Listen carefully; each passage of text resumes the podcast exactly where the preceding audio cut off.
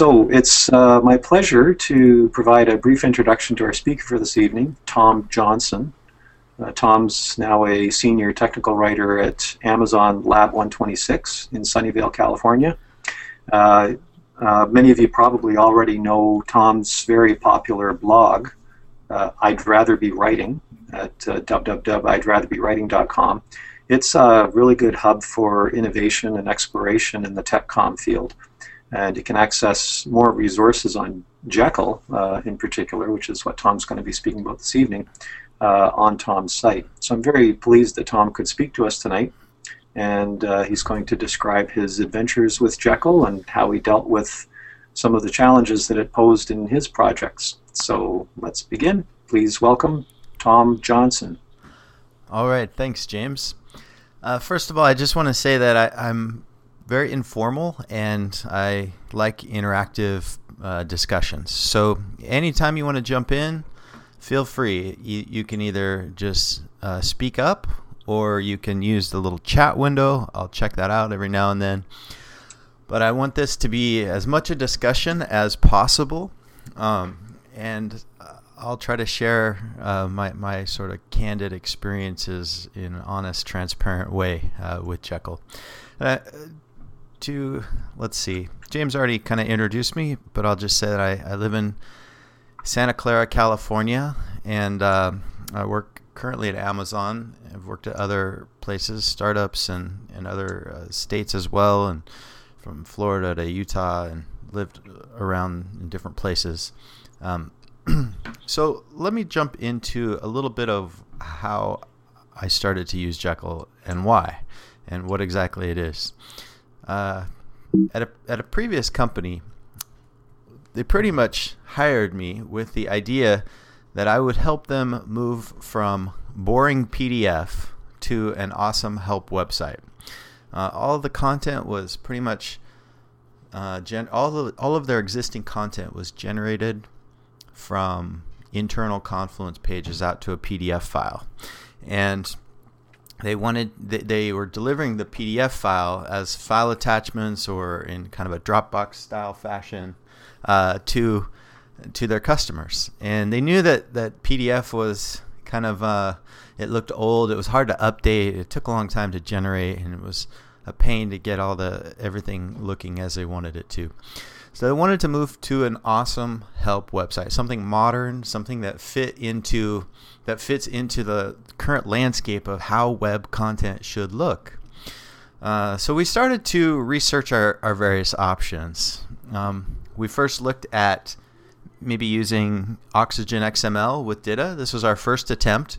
Uh, started to convert over a couple of small projects as a pilot, um, and we designed a, the web help skin with oxygen to look uh, as as good as possible, matching the corporate branding and so forth. But we found that uh, it it just felt a little too restrictive, um, and that's no doubt in part from our choice to use all the specialized topic types and DITA, the task, the concept, reference, and so on. And it was just kind of a pain, and, and, and it was also hard to really control that output. Um, when you're when you're working with DITA to influence what the web output looks like, you have to understand the uh, XML transforms and, and how that language works, which was something we, we weren't that familiar with. So our second attempt was to try using WordPress multi-site. Uh, WordPress multi-site is the ability to have lots of different WordPress sites that are all kind of tied together through a central hub where you can control the the themes on each of them. Um, and and I had a background in WordPress. I used to do WordPress consulting, and I'm very familiar with how to design WordPress themes. So we tried to do that, and, and you know we got a, a pilot model working, but we found that um, WordPress required too much infrastructure. Um, just getting getting the, the whole LAMP stack, the Linux, Apache, MySQL, PHP set up and running in a corporate environment using corporate servers, uh, being able to access those, configure those, and then uh, making it scale across the many different products that we had uh, it, it, was too much uh, too much setup. You know, WordPress is great if you have a if you have like an external web host that takes care of all those details and makes it super simple to create a database and set up your theme and just let it run. But when you have to do all of that yourself, it is uh, quite a headache. So, our third option that we started to look at was static site generators. Now, static site generators are, it's a somewhat of an, a, a new term to describe kind of an old thing. Um, a, a, static site generator essentially builds a website, but it's static. Um, and there are lots of different static site generators available. The, this site, this site, Static Gen, which uh, I should go to here, lists all the top open source static site generators, and there are quite a few. Um, if, if, I'm looking on this, uh, there are probably hundreds. I think there are several hundred different ones. a lot of them you've probably never heard of, or that I've never heard of. Uh, can't even pronounce half of them. Uh, but I guess they're fairly easy to make. Um, but it, all that all that static site generators really do is iterate through a bunch of files, usually Markdown.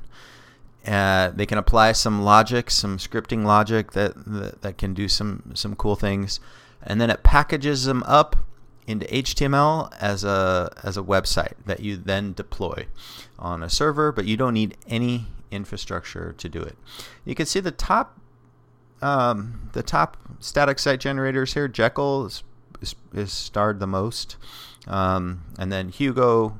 This is based on uh, uh, some a different language based on the Go language, uh, and then Hexo and so forth. So they, they vary in terms of their underlying platform and, uh, and what kind of language they're built on. Pelican Pelican is built on Python. So if you are working with a specific language, you would probably gravitate towards that as your static set, site generator. Um, so since Jekyll was the most popular, I realized that uh, it would it would likely have the biggest community, the most tutorials, the most resources, the most longevity, and so we decided to go with Jekyll. And you can find out more about Jekyll at uh, jekyllrb.com. It's based on Ruby, and the, the the origin of Jekyll. Let me back up a sec. The origin of Jekyll is uh, this neat little story with the founder Tom Preston Werner he says on Sunday, and he's the guy who, who co founded GitHub. He says, On Sunday, October 19, I sat down in my San Francisco apartment with a glass of apple cider and a clear mind. After a period of reflection, I had an idea. While I'm not specifically trained as an author of prose, he was at that time trying to do a lot of blogging and he had a lot of different hassles with content management systems. I am trained as an author of code. What would happen if I approached blogging from a software development perspective? What would that look like? So he was, I guess, at the time trying to do a lot of writing for different blogs, and he had different CMSs. I don't know which ones, uh, probably uh, WordPress, Joomla, Drupal, you name it. And he was just getting frustrated with all the different templates and database configurations and optimization and speed and all this stuff that he really didn't need. He just wanted to write content and publish content. And so he wanted a simpler experience, something that cut away all the fluff and all this unnecessary stuff. Um, and so, since he's a developer, he wanted to approach blogging like a hacker or a developer. How would a developer do it? Would a developer go through all these uh, convoluted content management systems, or would they do something different? And in the same vein, I, I would ask the same question What would happen if we approached technical writing from a software development perspective? Or how would a developer approach technical writing? Um, all right, so a little bit more about static site generators here. Uh, in a typical content management system, you've got a database backend. When a user goes to a page, uh, the, the page goes and gets content from the database, brings that content back, and populates the page. With a static site generator, the page is already populated with the content. You generate the whole site on your local machine or on a server first, and once it builds the whole site, then it's it's done. It's available. There's no there's no process of getting anything from a database. So there's absolutely no infrastructure. There's no need for uh, PHP to to do those calls into the database. There's no database. Uh, all you need is a server to display your static HTML. So it's really compelling from that point of view, being so simple. There's no there's no security requirements that are gonna uh, make you really uh, have to have to do tricks to get it approved. To install Jekyll, um, they they provide some quick start instructions, um, which if you're already kind of like familiar with Ruby and Bundler and gems, it probably makes sense. If you're not, you pretty much just have to uh, first of all install Ruby and Ruby gems, and then these commands will work. Um, and I actually uh, contributed a little bit to their quick start instructions. So if you go to it now, you'll get some more detail on what, what the different things are doing. But uh, Ruby Gems is a package manager for Ruby, and it, Jekyll is a gem, and Bundler is a gem. So these are essentially plugins for Ruby. And once you have these plugins, then to create a new Jekyll site, you just type Jekyll and then new, and then the name of your site, and it's going to create a Jekyll site at that this directory. Then you change into the directory, and then to run your site, you're going to run essentially Jekyll serve. This bundle exec just makes sure that you have the right uh, Ruby plugins in order to make it make it happen. Uh, so super simple, as long as you have Ruby gems and Ruby installed.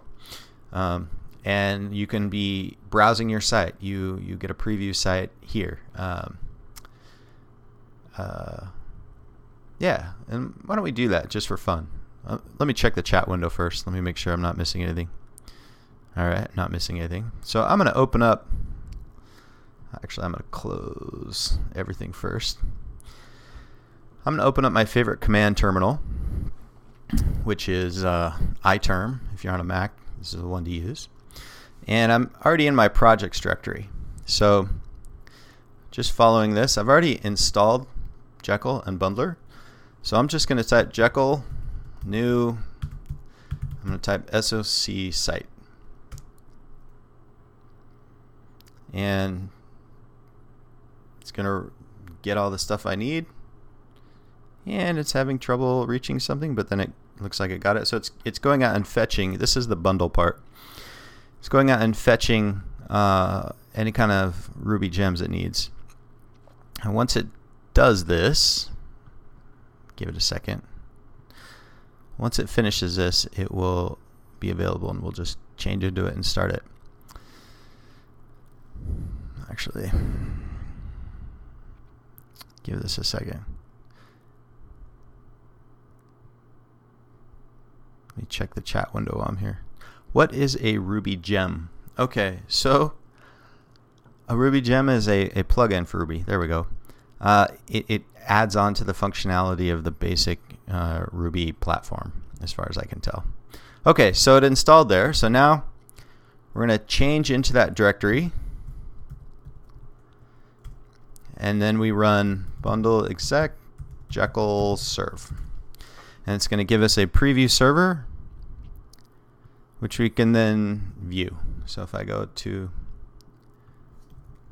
there, there's our Jekyll site.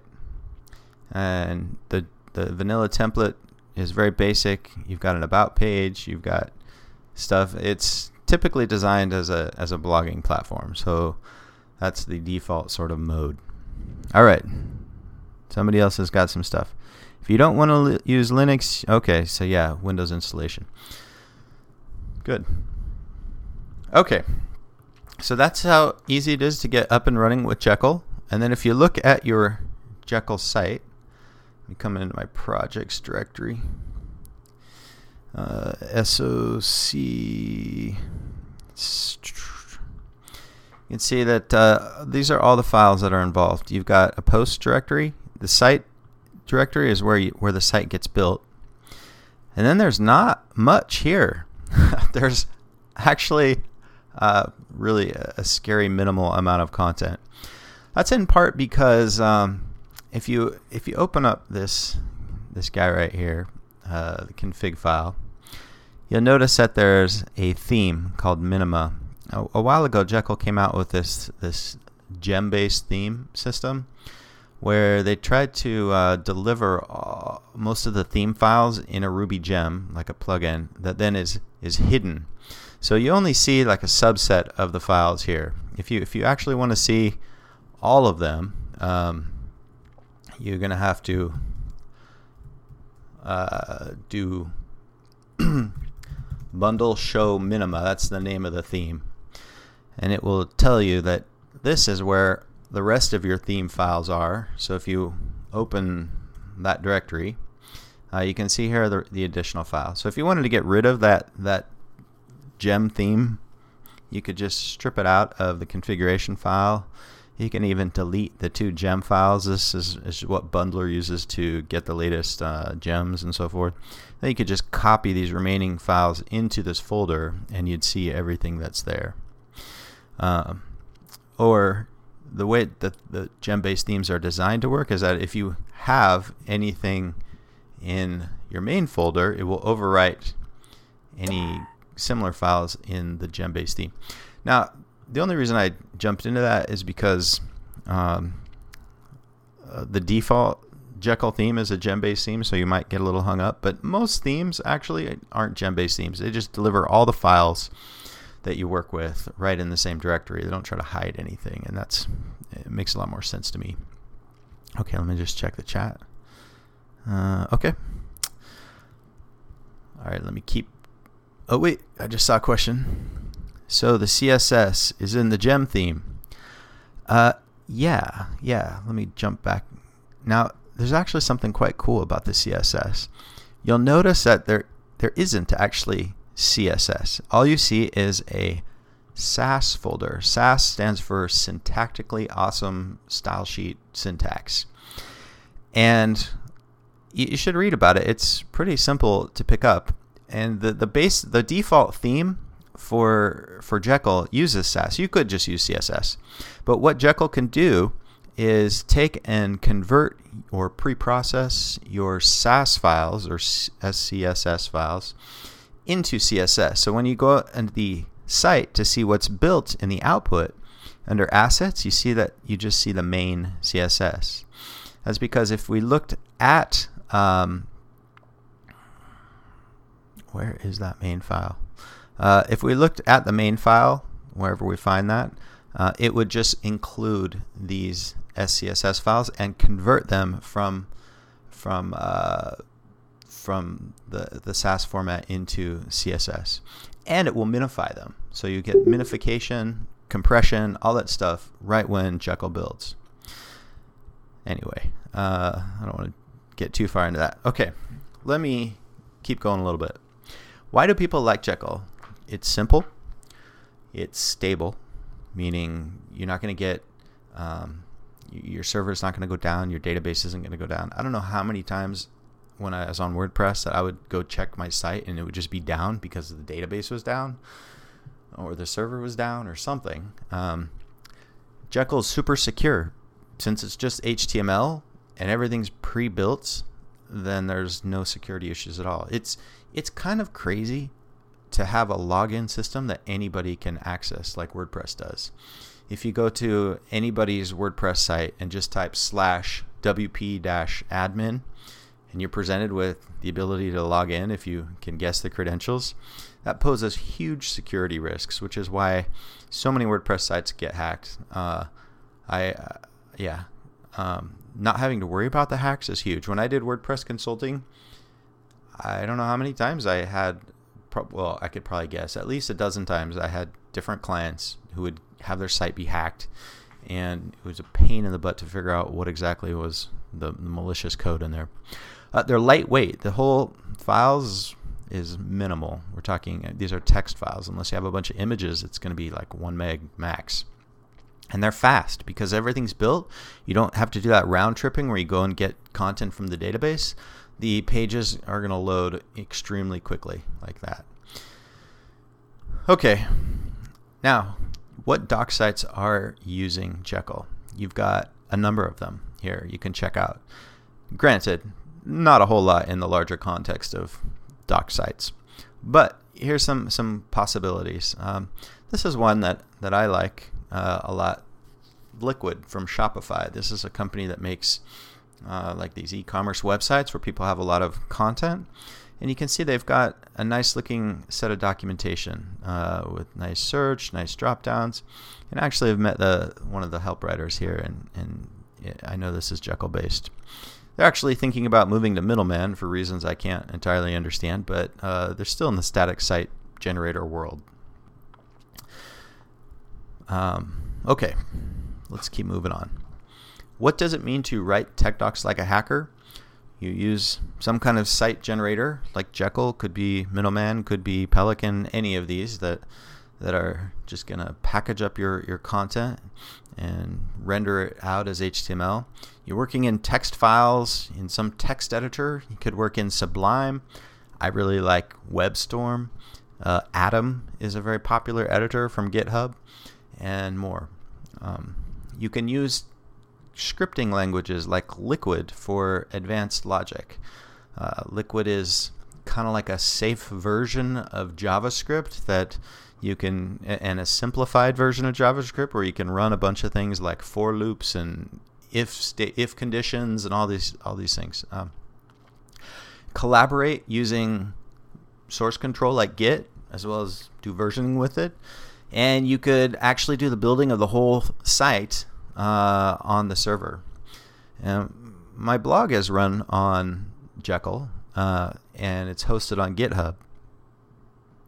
So when I have an update to my blog, um, essentially all I do is commit the latest uh, change into GitHub, and then GitHub has these hooks in its server that will detect that it's a Jekyll site, and it will automatically do that building that we were showing here earlier, where it, where it did this building of the files. So all that happens on the server. I don't have to do anything um, if I don't want to. So this this default site took like a second or less to build, but when you have hundreds of posts, it can take upwards of one to two minutes or more. Let me check the questions. No questions. Okay. All right. So I'm going to describe my journey for using Jekyll with tech writing. Um, I sort of given you the basics of how Jekyll works, what it consists of, but figuring out how to make make it work with all the different needs that you have as a technical writer. Uh, everything from robust navigation to links that don't break to multiple outputs to PDF, all that stuff very much a gray area. Not there's not a lot of information. Jekyll was designed by somebody who wanted to use it for a blogging engine. So the use cases, the templates, the tutorials are often designed around basic websites, not tech doc websites. So I had to figure out a lot of stuff. First thing was the site. How do you design the site? Because it comes with this vanilla vanilla theme, which you know looks okay but I wanted to have a theme that looked more tech talk like. So what I did is the the cheap way, I just cheated and used a Bootstrap theme. If you don't know, Bootstrap is a great site that basically contains pre-built website components that you easily drop in and and those pre-built components can extend all the way to a, an actual template as well for the whole site. Uh, and once you have this, this template, then you can choose any kind of component you want. You want nav tabs? Do you want special buttons? Do you want drop downs? Do you want anything? Uh, do you want you want the whole thing to be responsive? It's all built in. So creating a theme uh, for Jekyll is actually really simple. Uh, let me come back to that set of Jekyll files and let me actually open it up. Let me uh, I'll open it up in my, my little WebStorm editor. And projects. And sort by name. SOC site. Okay.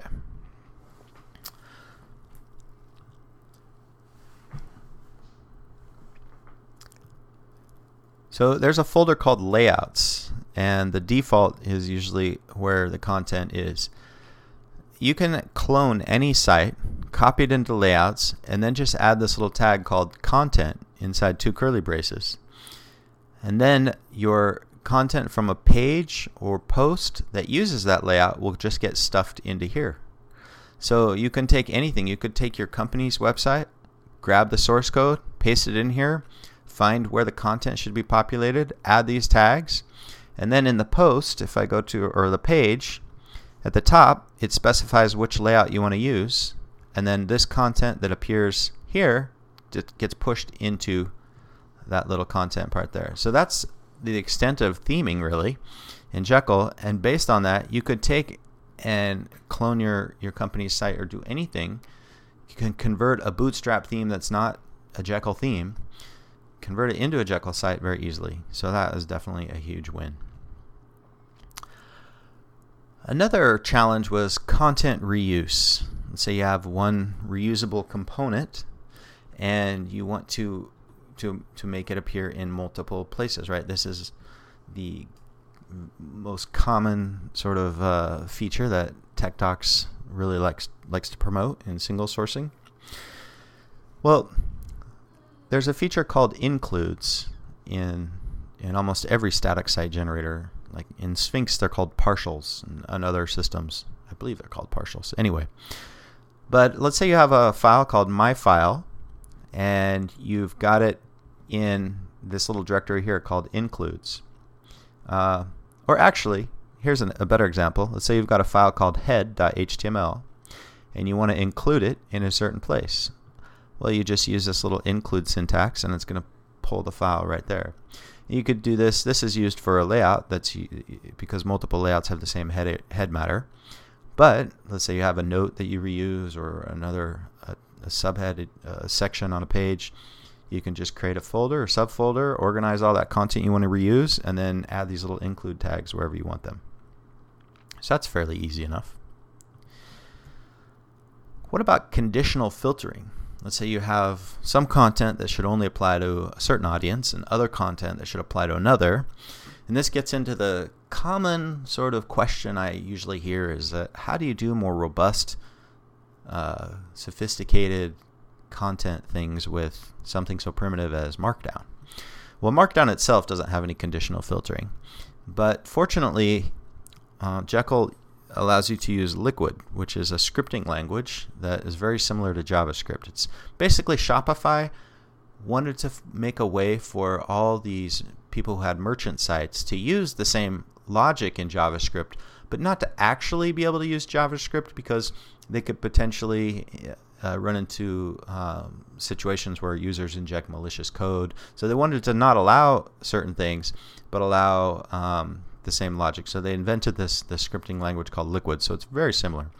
But if you have a uh, you, you, can use an if statement like this, where you've got if uh, site audience is administrators, then do this, and if it's something else, then do this. And it's very simple syntax with if, else if, end if uh, all wrapped up in the little curly brace followed by a, a percentile sign. And um, so based on this, you store these variables, site.audience. This would get stored, excuse me, in your config file. So if I have a config file um, here and I put my site.audience, or sorry, audience uh, administrators then this value becomes available uh, through site dot to this namespace. Anyway, uh, it turns out to be fairly simple, uh, and I'll get more into this a little later. So using the same technique, you can you can then create multiple outputs. A very common scenario in TechCom is to have an output specific to audience one, two, and three, and so forth. And when I worked at, at the company where we were implementing Jekyll, we had a, a, need for an output that was specific to different programming languages PHP, .NET, Java, and wanted to completely separate them out. So what we did is we opened up our configuration file. We added whatever we wanted here, uh, like, uh, for example, language, PHP, and uh, uh, whatever values. And then in the content, we would uh, use these same tags that we used here and so forth uh, to, to separate them out. And that way we were able to generate them. So you each output just uses a, uses a different configuration file, and for uh, the for example PHP output we'd have a certain configuration file, and for the Java output had another configuration file, each with its own unique values in that configuration file. When the site builds, it would use the values from that configuration file. So not really rocket science, it's just a basic way to do the multiple outputs. Uh, uh, there we go, I'm just explaining what I just explained. Another challenge was to get the multi-level navigation menu. This is probably the most difficult aspect because you not only want just a list of links, we wanted multi-level, first, second, third level, collapsible, uh, expandable, maybe even an accordion effect. And the solution there is a little bit different. Uh, essentially, you you you store items in a YAML file. So let me open this up. Uh, the default. This doesn't actually have one. Okay, so I won't get into it. The default theme in Jekyll doesn't have one, but you you create a data folder. You put a file in there in a YAML format, which is a format that doesn't depend on any markup lang- markup syntax. And then you use a for loop in HTML to iterate through the items in the YAML file and to push each of the items into the HTML formatting that you want. It sounds a little bit more complicated than it actually is, but it's a way of separating the data from the presentation. Um, and it's a fairly common technique.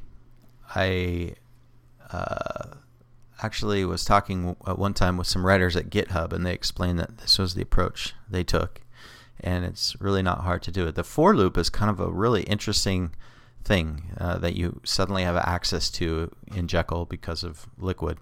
But basically, anytime you have a collection of things, a list of things, you can iterate through that list and do something with each list item. It's sort of like JavaScript 101, where you, you iterate through through lists of things, and you apply that same uh, iteration model into your tech docs in order to do that.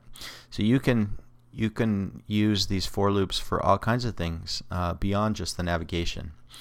Uh, I'll jump more into that maybe in another time. Let's see if we have any questions. Do you have to build or set the server hooks, or how does that work? So the server, there's something called GitHub Pages that's going to make that easy. But yeah, if you were if you were doing this on your own server, you would you would use something called uh, hmm, can't remember what it's called. I think it's GitHub Hook or something, or, or not, or Pages Hook or something, Jekyll Hook. Anyway, the easy way to do it, and the way that most people do do it, is to store your content on GitHub, and then use uh, something called GitHub Pages, and you can see how you set it up here. Uh, you can either use like their existing templates, or you can specify that you're setting up a Jekyll site. Um, follow the tutorials for how to do it, but basically GitHub has the server hooks available for you already.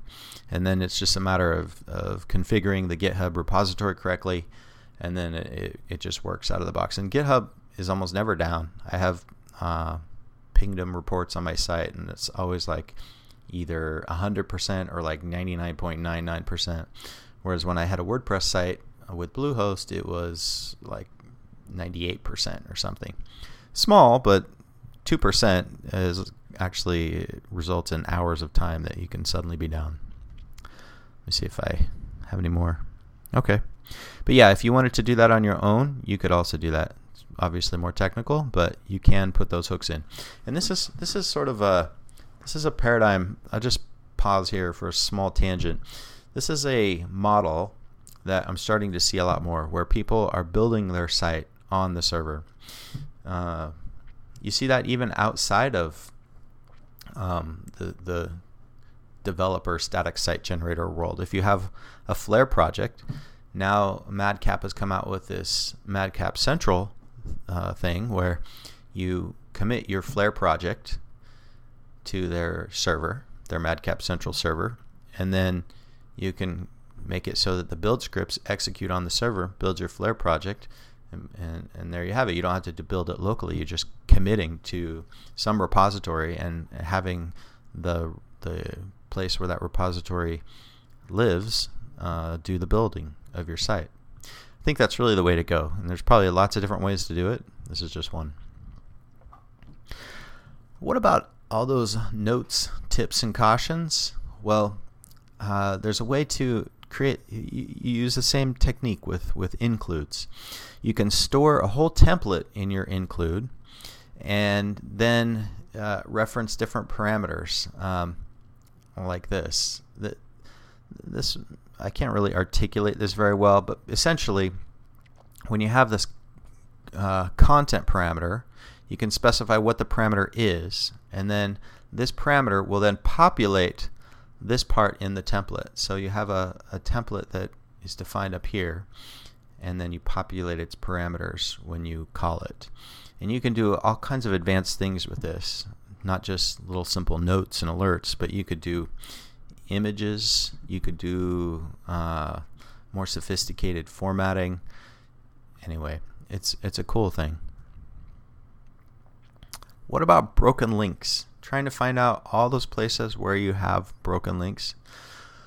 Well, there is no good answer for this in the static site generator world. I went to extensive uh, attempts to do different hacks, uh, kind of like the, an indirect referencing system where you've got um, key value pairs set up in YAML files and it simulates a markdown reference format and so forth. But at the end of the day, um, there's nothing really that will prevent you from getting broken links. Now, since I initially kind of was presenting about this, Jekyll has come out with a, a new link tag that will make it so that uh, you, you can avoid broken links, but you can't do bookmarks with it, so it's kind of limited. Or what about PDF output? This is a huge challenge. And, you know, I'm con- constantly surprised by the popularity of PDF output. Um, if you look at recent surveys, the 2016 benchmarking survey with Scott Abel, or the latest Writers UA survey, uh, in Scott's survey, 49% of the people said that PDF output was important. And in Joe's survey, the Writers UA survey, he said that like 79% of people said that print output was important. But with static site generators, there's nothing that really generates a PDF. Uh, what I ended up doing was using this this hack. Uh, it's called Prince XML. Let me just go to it. Um, because it's a cool utility that even if you didn't use Jekyll, it's worth knowing about because it allows you to to convert HTML documents to PDF in powerful ways and use CSS to style the whole thing. You don't you don't have to use XSLFO uh, to to do your rendering of, of your content. You can just work with CSS and HTML. So my approach to generating PDF, because it was a requirement at, at this company I was at, was to generate a long list of links and you you feed that list of links into um, Prince. That's you work with it on the command line. You feed it this list of links, and it it combines all of those links into one master PDF, and it will add cross references. Uh, if you have a table of contents pointing to them, it will correctly add add references, page numbers. You can add headers, footers. You can even add uh, little timestamps and other JavaScript. So it's really quite cool. It's not free; it's five hundred dollars, but it's definitely worth it if you're if you need to get if you need to get PDF. Okay. Let me see if we've got some other questions here. Uh, okay. Somebody asked a question. Reuse across projects. Now, this is a, a huge dilemma that we had we started out where everybody had their own Jekyll project. and they were, they were all siloed. But very quickly, I realized a couple of limitations. One is that when I had an update to the theme, I suddenly had to apply that update to every single Jekyll project where that theme was. And it was a pain because um, I'd usually have to explain to the person, hey, here's how, here's what you need to do, change this CSS, add this file, and nobody wanted to do that.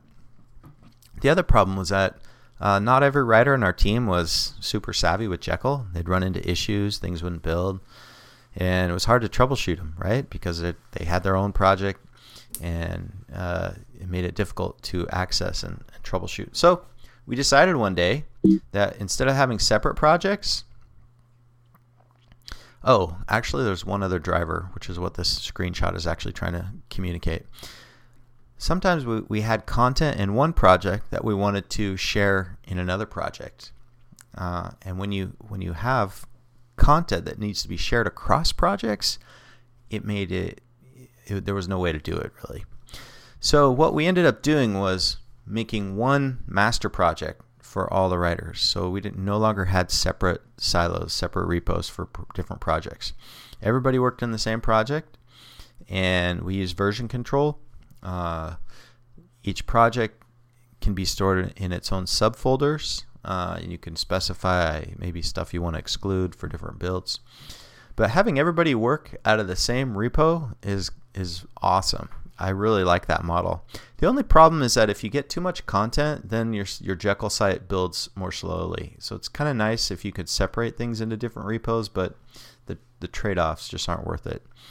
Uh, but it's fun to see what other people commit. When you do git pull and you suddenly see that Joe or Sally or whatever has made all kinds of updates, it's fun to look through and see it and to be part of the same same system.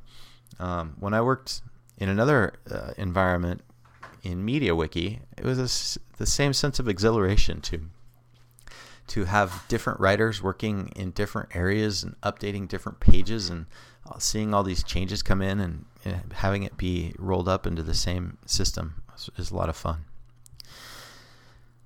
Uh, as far as version control workflows, this is somewhat new territory for a lot of tech writers. So we, we, uh, at this company we were at, where we first started using Jekyll, we had to use Mercurial, which is not as user friendly as Git. And so we'd often run into merge conflicts, and we had to figure out like how we simplify things, uh, what commands, there's you know engineers are very accustomed to to working in version control, but it takes a while um, if you're new to it. So we had to figure that out, and we of course ran into merge conflicts, and sometimes the only way to f- resolve it was to like re-download the project and figure out what you'd changed. Um, fortunately, since I've switched to Git, those sort of days are in my past, and I've not run into anything. Git seems a lot more friendly. I don't know if I'm just more familiar with it now, but um, Basically, merge conflicts happen when two different writers make changes on the same file uh, during the same like time frame and uh, between commits. And then when you commit it, Git says, "Hey, you th- this change conflicts with this other change this other person made in the same part of the file. So now you have to resolve it." What Git does is it, it removes it from the tracking workflow and inserts these little carets to indicate uh, what has changed. You just basically open up the file, fix the part that has the carrots, re-add it into Git tracking, and commit it, and you're good. Uh, yeah. Okay. So uh, finally, kind of the largest challenge of working in a Jekyll site is to keep things simple. It's very easy for for things to get increasingly complex, especially with that PDF workflow and the multiple outputs. And this is probably the main downside of using Jekyll is that you can build up these complex processes that only you understand or the person who built it understands and then when you leave everybody else is screwed. And uh, it's it's not a joke. That's really kind of how things happen. Uh, so in order to get around this I tried as much as possible to to not use overly complicated code and we didn't use any extra plugins we just kept with the Jekyll core um, a lot of times custom plugins aren't uh, can't run on different systems, or they're not compatible with all versions, or they're not kept up to date, and so forth. So we removed all that. We had all writers working in the same project. So if somebody's really weak in Jekyll, the other person can help out. Um, we tried to slow down the number of changes, and I tried to stop introducing like enhancements to any kind of process or code uh, regularly. Uh, most writers they don't they don't like it when things change. Um, not everybody likes to dig around and tinker with tools. They like things as they are. They, they, they feel comfortable once they learn them. And if you keep pulling the rug out from under them, they get more and more annoyed uh, with you. And we tried to provide some standards, training, and so forth. Another big challenge is search.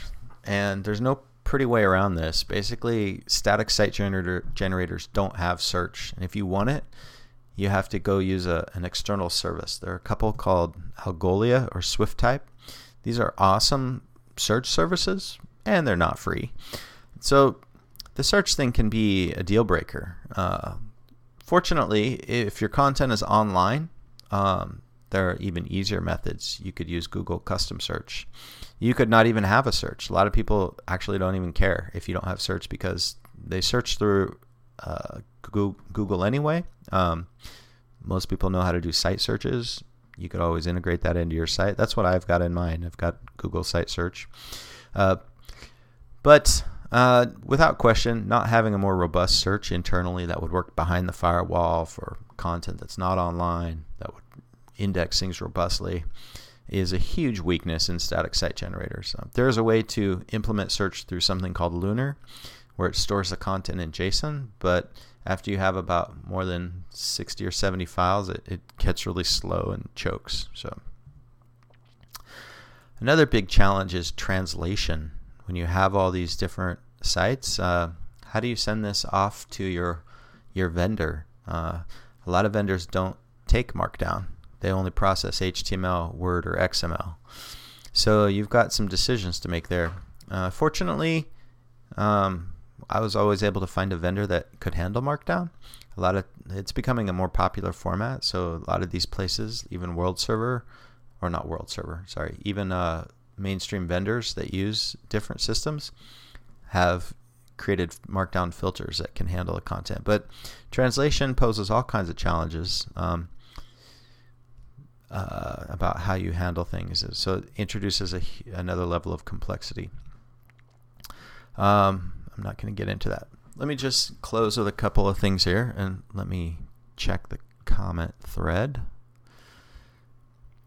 Is there a way to leave a page in the repo but mark it so that it is not built? Yeah, you each page in Jekyll has something called front matter. So if I come back to this, where's this about page? There we go.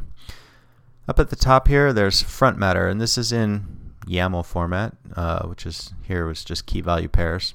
But if you didn't want something uh, to be built, you can just do published false. Uh, or you can put a date in the future. Uh, so, and then it won't be included in the build. It's that easy. You could also put it in a folder called underscore drafts, and then it won't won't be built. Overall, Jekyll is quite liberating.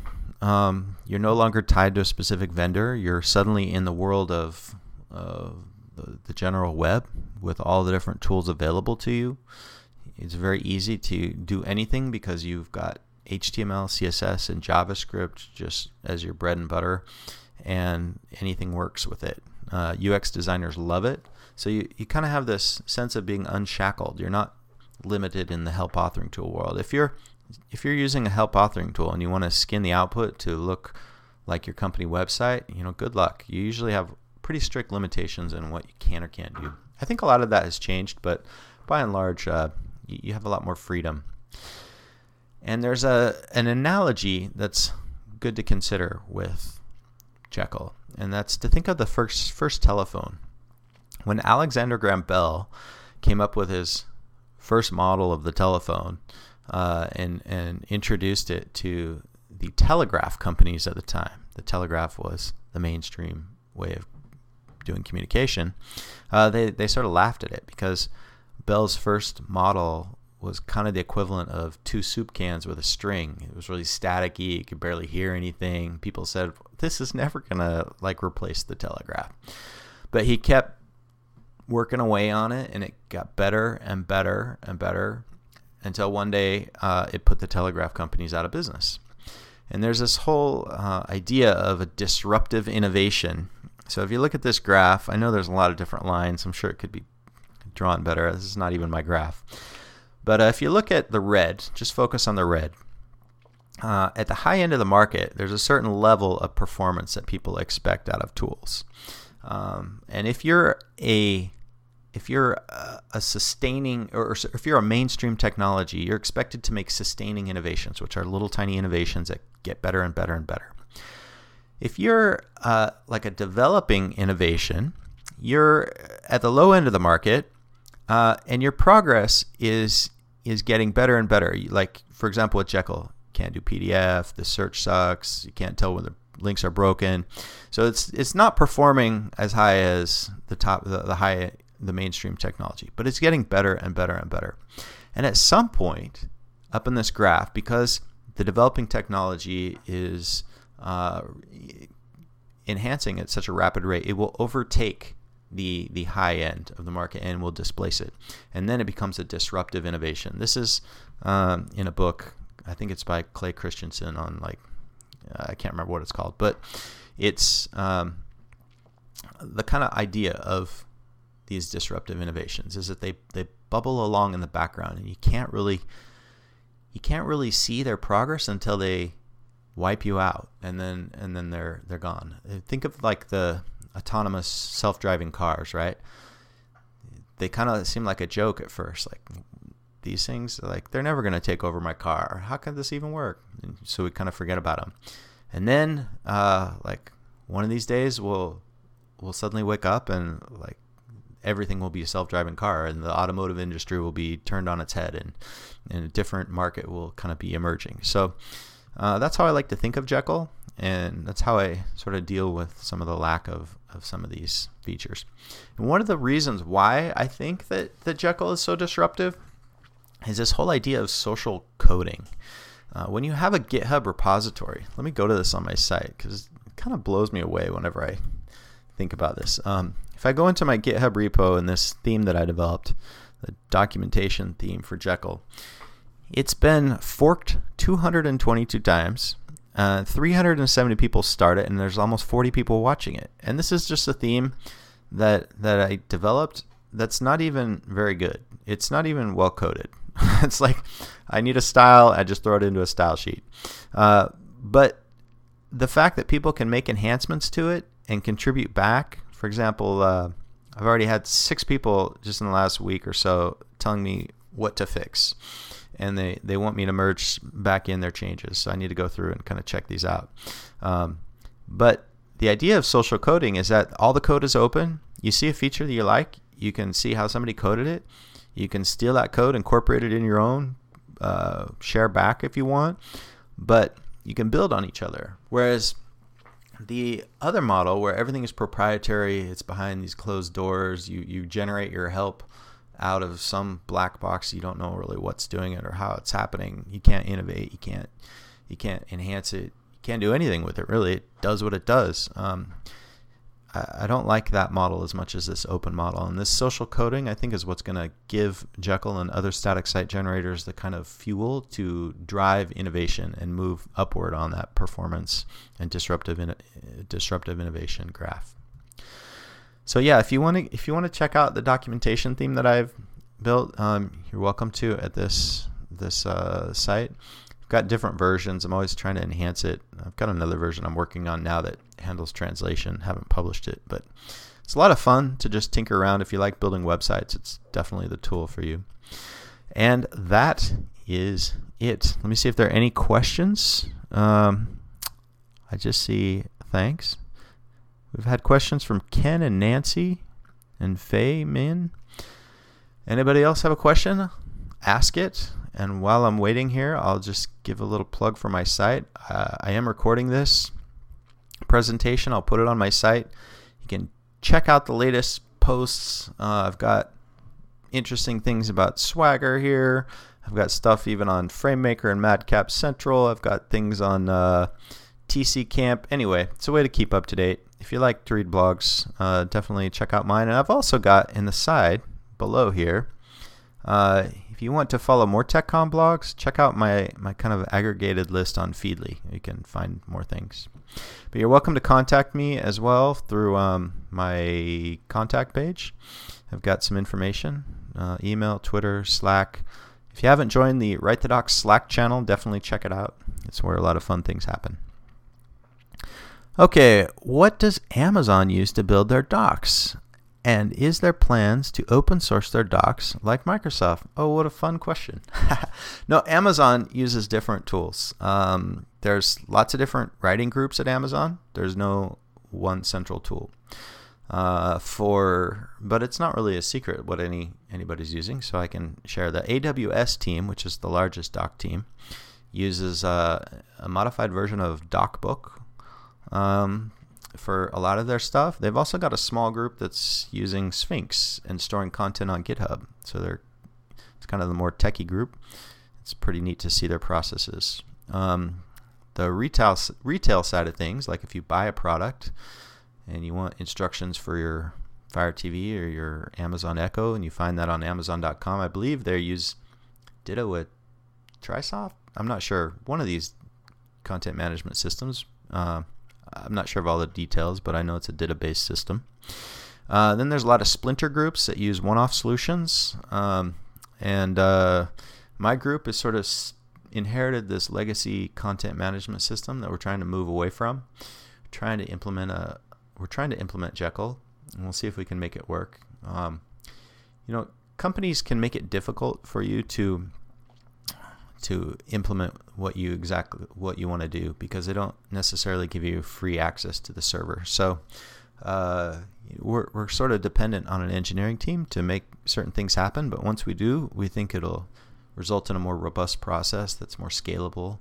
Definitely having engineers to help build things out like a like a nice search index and and seamless templating is, is a huge win. So we're sort of in a waiting mode, but we're definitely, uh, my group is small. We have eight writers or so with our products, and we're using Jekyll and interacting with Git, uh, with our internal Git, and it's a lot of fun. I think most people like it. When, when you write in Markdown and, and mix in HTML where you need it, um, it's it makes things a lot more enjoyable not always, right? If you've got some hassle that Markdown is being picky about, but by and large, it's a it's a lot more liberating. And working in a text editor like WebStorm, where you've got all these files on the left and it's well organized, and you can easily do find and replace across the board and build locally and so forth. It's a it's a different way of working, and it's it's certainly enjoyable. All right, let's see if there's any more questions, and then I'll close this out. Uh, all right. Well, thanks for listening to my presentation, and I'd love to hear from you and hear about what kind of innovations you're doing. So, thanks again. Great, Tom. Thanks. Uh, thanks very much on on behalf of the entire group. Uh, I'd like to, to thank you. There, there's a lot of really good uh, advantages, challenges, uh, solutions, and, and trade-offs that you've made there. That's a, a good source of tremendous info here and resources, and I'm, I'm looking forward to exploring Jekyll more on my own. Um, we customarily present our our live speakers with a small token of our appreciation in the form of a of a gift card. Usually, if uh, um, if someone from our group hasn't sent you one already, I'm I'm sure they will shortly. Uh, awesome. We'll get on that. But uh, um, yeah, you're welcome. Um, so thanks everybody who came out tonight uh, for your attention and for joining us this evening. I hope you found this beneficial. And uh, please remember our next event on February 15th, Automating Doc Builds so writers can focus on content with Anne Gentle. And uh, info for that is on meetup.com. All right, so uh, have a good night, everyone. And uh, thanks again, Tom. Thanks. Bye bye.